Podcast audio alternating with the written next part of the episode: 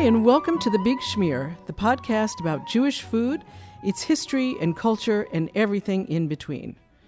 My guest today is Gil Hovav, direct from Israel and right here in Chicago. It's an honor to have him as a guest on The Big Schmear, and before we begin our conversation, I want to be sure all of you know the basics about my guest. Let me read to you from his very impressive bio. Gil Hovav is a leading culinary journalist and television personality who comes from one of the most respected families in the Jewish world. He is the great grandson of Eliezer ben Yehuda, the reviver of the Hebrew language, the grandson of Itamar ben Avi, who began modern Hebrew journalism, and the son of Moshe and Dror Hovav, founding members of Israel's modern day public radio. Gil Hovav has played a major role in changing Israeli cuisine from one of the basic traditional foods to one of enviable gourmet dining. He began his career as a restaurant critic, moved on to become a newspaper editor, and was involved in creating, producing, and presenting some of Israel's most viewed and loved television food shows.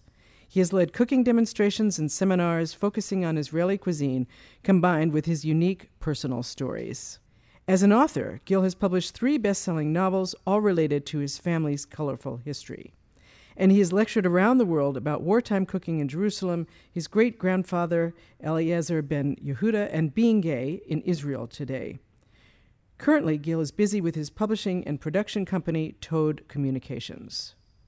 Welcome to the Big Schmear, Gil. This is so exciting for me. Um, and as much as I know about you, I know it's like just a little bit. I feel like we have so much to cover, so little time. I'm not, I'm not even sure where, where we should start. But maybe I do. I think it's difficult to think about you separate from your family history. And I wonder if you could talk a little bit about how it was growing up in a family that's known as Israel royalty and how growing up in that family has influenced decisions that you've made along your path to being a professional? Um, so, yes, I have some great figures in my family. uh, the first, of course, is Eliezer ben Yehuda, my great grandfather uh, from my mother's side. And also my father, Moshe Chovav, who was the head of the Israeli, of the IBA, of the Israeli Broadcasting Authority, and the news announcer that, you know, uh, on the radio, he's the one who was doing all the wars, and he's the one who uh, informed the people that Jerusalem was liberated, etc., etc. So he is considered sort of the voice of God. Yeah, he would be an I- iconic, iconic voice. Yes, I must say that personally, I do not believe in royalty nor in aristocracy, of course, and uh, I, I really do believe that people should prove who they are and uh, do the best efforts that they can to, to, to be good people. And I've met so many idiots that are descendants of smart people that, that I really think that uh, um, I have to prove who I am. Um, having said that, I think that when I was growing up, there was a sort of pressure to become a journalist and a writer. I always knew what I wanted to be ever since I was four years old. Really? I wanted to be a hotel manager. Okay. And I will be a hotel manager, mind you. But uh, in my family, they always said, yes, yes, yes, yes, yes, yes, yeah, you'll write a book about us. Yes, yes, yes, yes, you'll write a book about us. Eventually, I wrote the, Jeru- the Jerusalem th- uh, trilogy. Uh-huh. It's three books about my family that I wrote in the course of 20 years. Whoa. I have short, funny stories about my family. Actually, the translation of one of them to English will be available in Amazon within a month from Oh, now. oh, it's called great. Candies from Heaven, That's excellent. and uh, it's it's. Uh, s- Eventually, it's stories that I wrote to take revenge of my family. you know, I told all the black secrets and all the awful truths, and and even invented some stories about them. And what's annoying is that they kept saying that it really happened. And I say, no, I invented. no, we remember it was just like this. So who knows? Ah, you started the new family history, it seems. yes. That's so funny. Uh, let's see. So, other family things. I'm wondering if you have a, fa- a favorite family holiday food story that you could talk to us about. It's not necessarily a holiday, but the favorite family dish that I really love is a the Shabbat brunch dish, the Yemenite Shabbat brunch dish. So Uh-huh. Yemenites on Shabbat, if they're religious, they go to synagogue. We were not religious, we never did, but they have a certain brunch that's called kubane. Kubane is a very big loaf of bread that's baked overnight. So it's sort of like chulent, but ve- much poorer, much poorer. It's Uh-huh. uh, it's only flour and water and yeast, and you eat it with some condiments, with tomato sauce, with schug, which is a Yemenite salsa, with helbe, which is another sauce, and uh, we would have it at my uh, grandmother from my father's side. My grandmother from my mother's side, we lived together, but my grandmother from my father's side lived in a nearby neighborhood, a very poor neighborhood in Jerusalem, and we would walk every Saturday morning to have it with her and with all her children. She had seven children. My father was not the eldest. He, had- he had six brothers and sisters, and they uh, all had children already. So they all flocked from all over Israel every Shabbat to Jerusalem to have kubane at the grandma's house. And my mother would always warn us remember, kids, the pot is small, the family is big, there's not enough for everybody, there's one piece per person. And she would always look at me and she would say, And you, smart one, you think that if you say that food is great, we don't understand that you want seconds? No seconds! if there won't be enough, grandma will be very offended. Don't ask for more. Then we would come. Of course, my mother would be shouting that we came late and they, now everybody ate our food.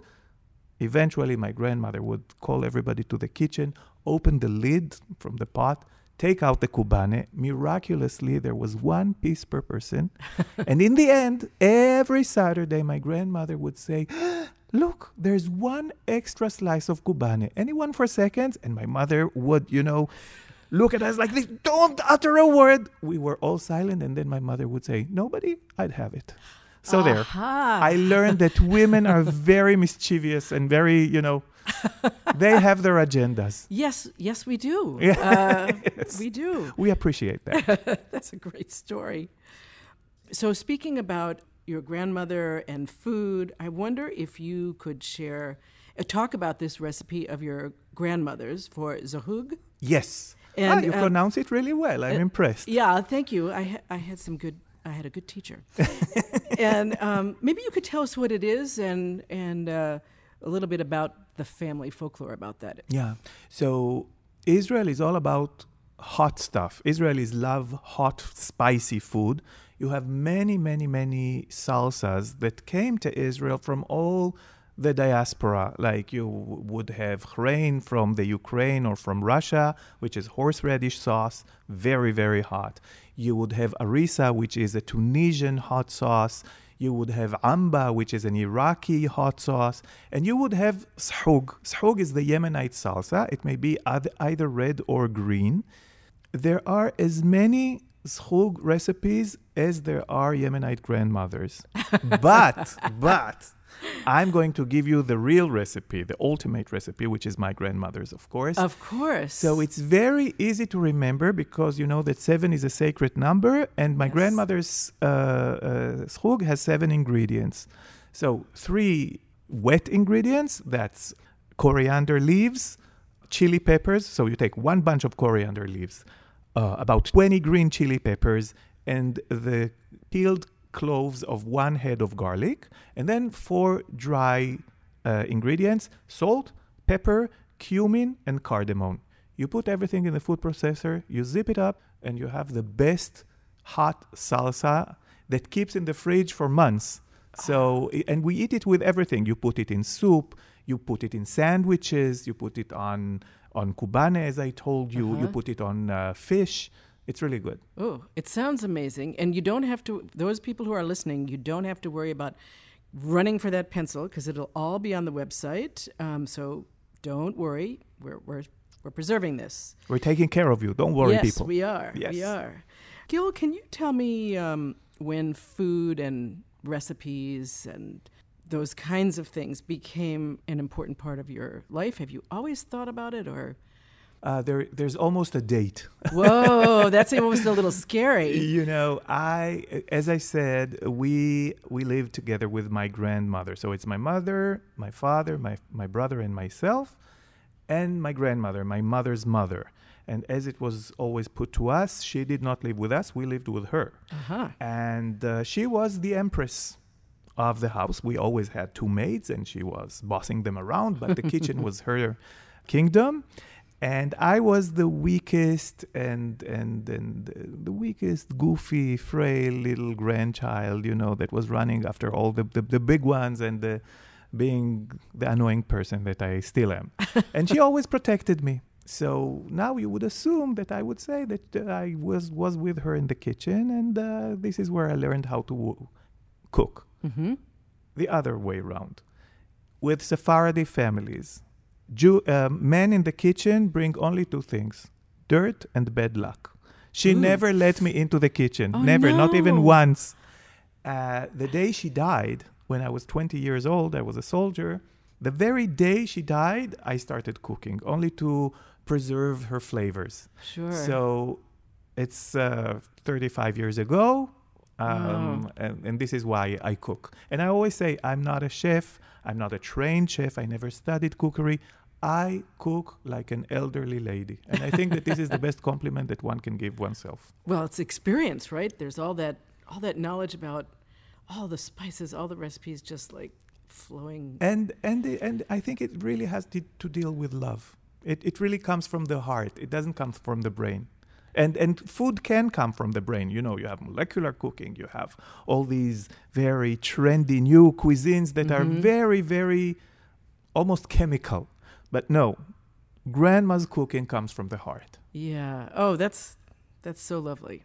really lovely. So I know you've written a number of cookbooks. Mhm. I wonder if you could talk a little, tell us a little bit about them. And I know at one point there was one in English. I don't, I Yeah. don't, I don't know if it's accessible, but tell me about those cookbooks. So I wrote about 15 cookbooks in Hebrew. Oh my goodness! And that's strange thinking that I'm not a chef and I wrote so many, but uh, I have been working as a restaurant critic for 30 years and I have been doing uh, food on TV, etc. So I do cook. Those are in Hebrew. Then came the day where they, um, uh, Yotam Ottolenghi and Sami Tamimi published a very, very successful cookbook about Jerusalem called Jerusalem. They're two great guys. Yotam is one year uh, after me in the same high school, and Sami, who is an Arab Israeli, is the sweetest, sweetest, and most intelligent guy. They both live in London right now. And it was a, a magnificent cookbook, very successful all over the world. And I found it so annoying because although it's a very good cookbook, it has nothing to do with Jerusalem. This Hmm. is not how people cook in Jerusalem. This is all, how should I put it? An Orientalist London style fantasy about Israel. it's, it's not Israeli cooking. I grew up in Jerusalem. I know nobody ever cooked like this. It's so colorful and so luscious and so rich and so sophisticated. This is not the food we grew up on. And I wanted to write a book that would make people understand what it, what real everyday Israeli cooking is about. So Uh-huh. I wrote a cookbook in English called The Confessions of a Kitchen Rebbetzin because I wanted to become a kitchen goddess, right? Uh, just right like uh, Nigella Lawson, but a goddess I cannot be because I lack two very big advantages that she has in the front. So, but I said I can be a kitchen rebbetzin.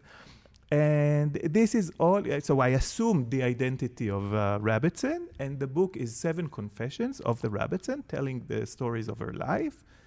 After every confession, there is a bunch of recipes from her everyday life. Very, very, very simple fare, very you know direct food. And the last confession begins with the words, "Well, to tell you the truth, I'm not really a woman. Actually, I'm a man, a gay man." So this is the book. It's available only in Israel. but Ah, next next ah. time you're in Israel, you can get it. I will. Oh, what a disappointment to not be able to see it like right now because I really want to. So I, I looked up some of your cookbook titles and some of your other books, and one of the books that sounded really intriguing to me was your wartime cooking in Jerusalem. Yes. You, tell me about that. It's it's not really a book. It's it's the name of my lecture, ah, and it the name derives from my mother's story. You know, children always hear stories in order to make them finish up from their plate. So you hear about hungry children in India and hungry children in China and in Africa. Since I grew up in a different family, or as Danny, my partner of mm, about 29 years, but it feels like 30, always, you know, He won't hear me- this. No no, no, no, no, no, no.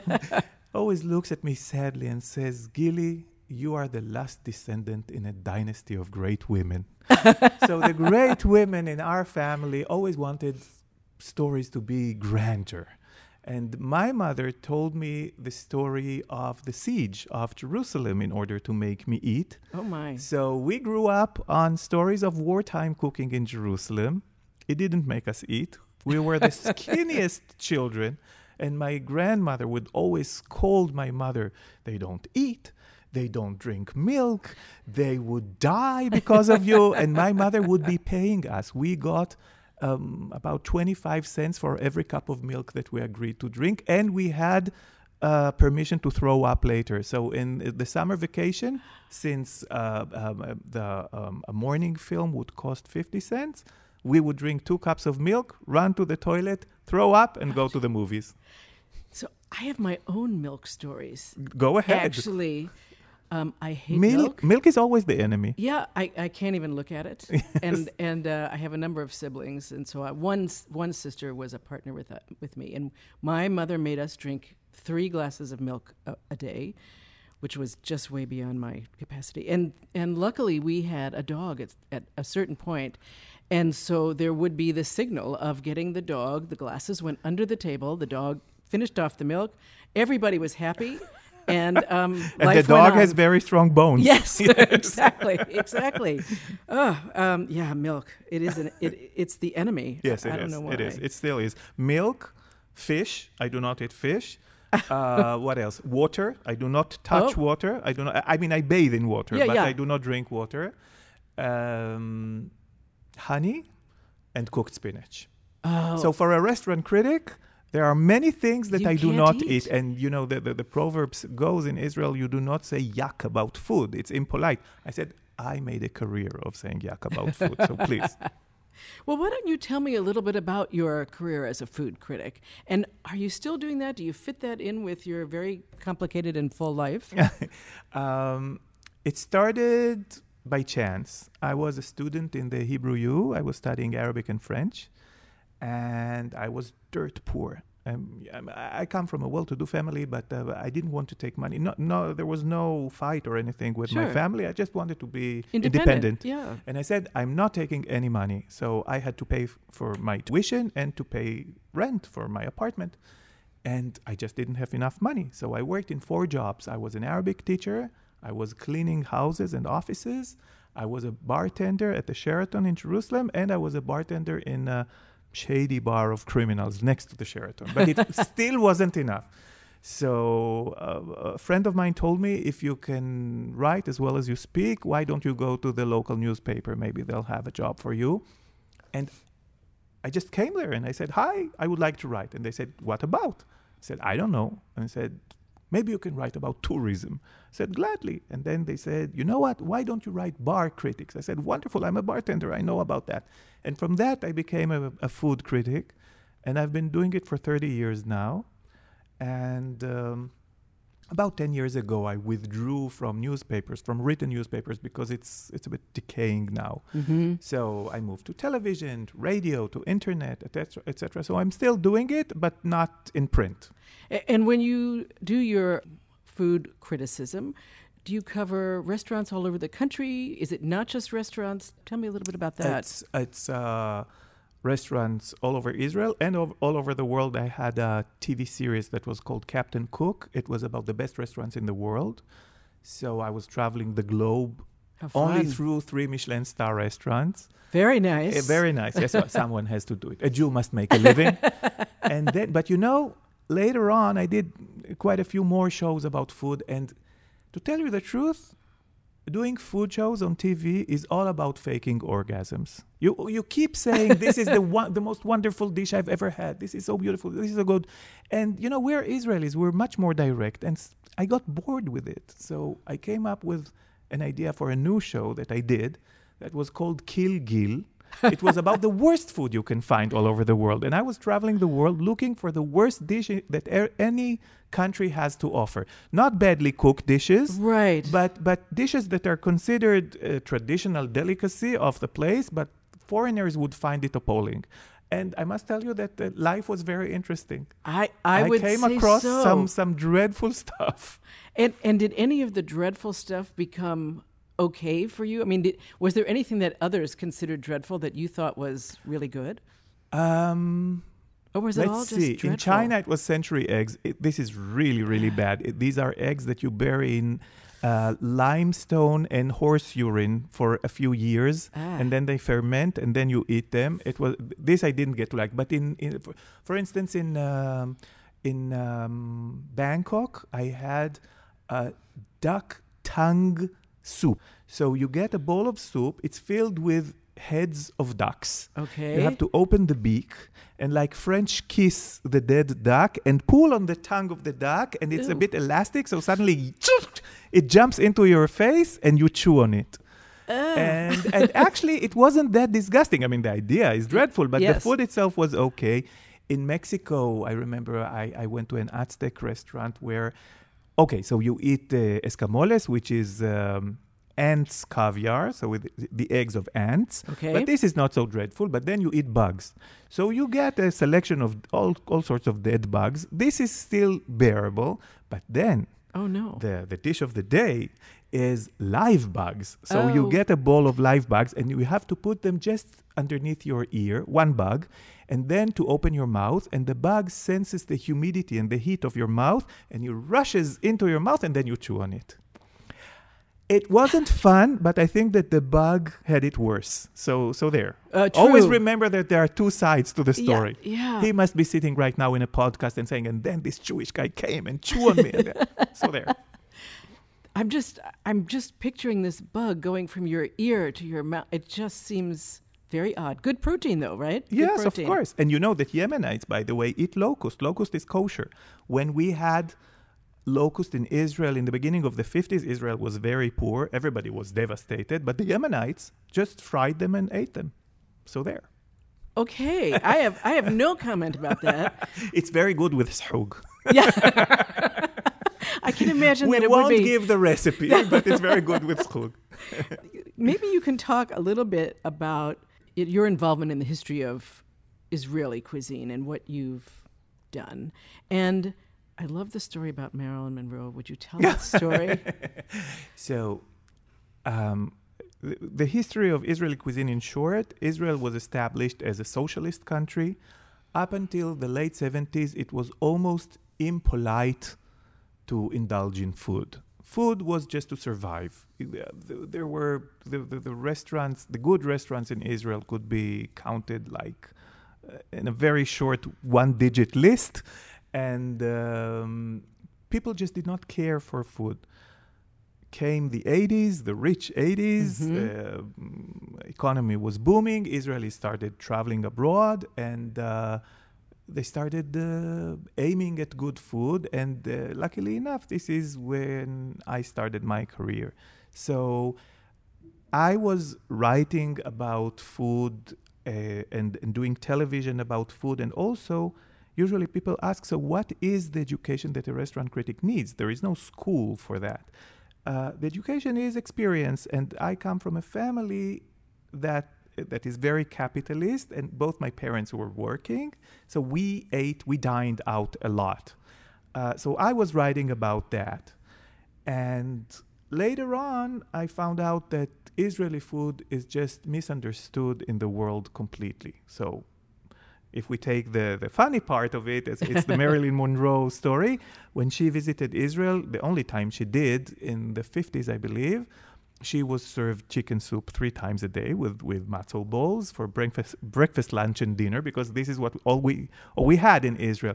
Eventually, she asked, is there any other organ of the matzo that one can eat? Because this was a bit too much for her.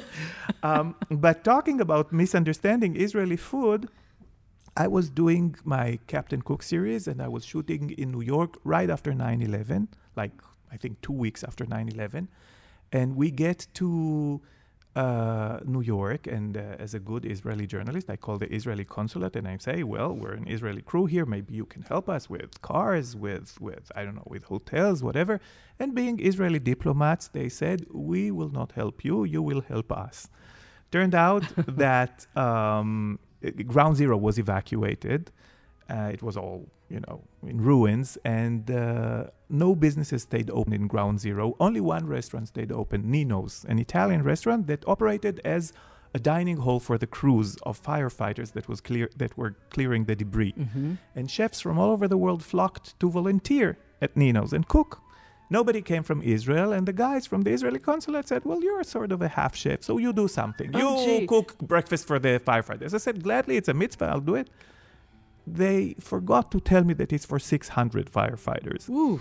We come to the restaurant. I said, What do we do? So we decided to, to cook shakshuka. Shakshuka is the national Israeli omelet. It's an omelet with spicy tomato sauce. Everybody loves it in It is- Israel. it's wonderful. It's wonderful. It's great street food. It's very direct. It's very warm. It's very, you know, it comes from the heart. So we make it. The firefighters come. They eat. They're very impressed. And they say, How interesting. In Israel, you have Mexican food for breakfast. so, so there is a lot to be explained about Israeli food. So many great stories to hear about misunderstood Israeli cuisine. And sadly, I feel like we need to stop here. Not for good, just to end part one. I'm already excited about part two so we can continue this conversation to learn more about Israeli cuisine and who knows what other surprises Gil will have up his sleeve. Thanks so much for listening to The Big Schmear today. I want to give a special shout out to Spertus Institute for Jewish Learning and Leadership in Chicago for providing the space to record this episode, and to the Office of the Consulate General of Israel to the Midwest for making it possible for me to have this time with Gil Hovav. Our recording engineer is Hudson Fair, our editor and mix engineer is Steve Robinson, and our theme music is performed by Cavatina Duo from their CD entitled Sephardic Journey on the Cedille record label. Check out thebigschmear.com to find recipes shared by my guests. That's thebigschmear.com. Schmear is spelled S C H M E A R. I'm Beth Schenker, the host of The Big Schmear. Thank you for listening and happy eating.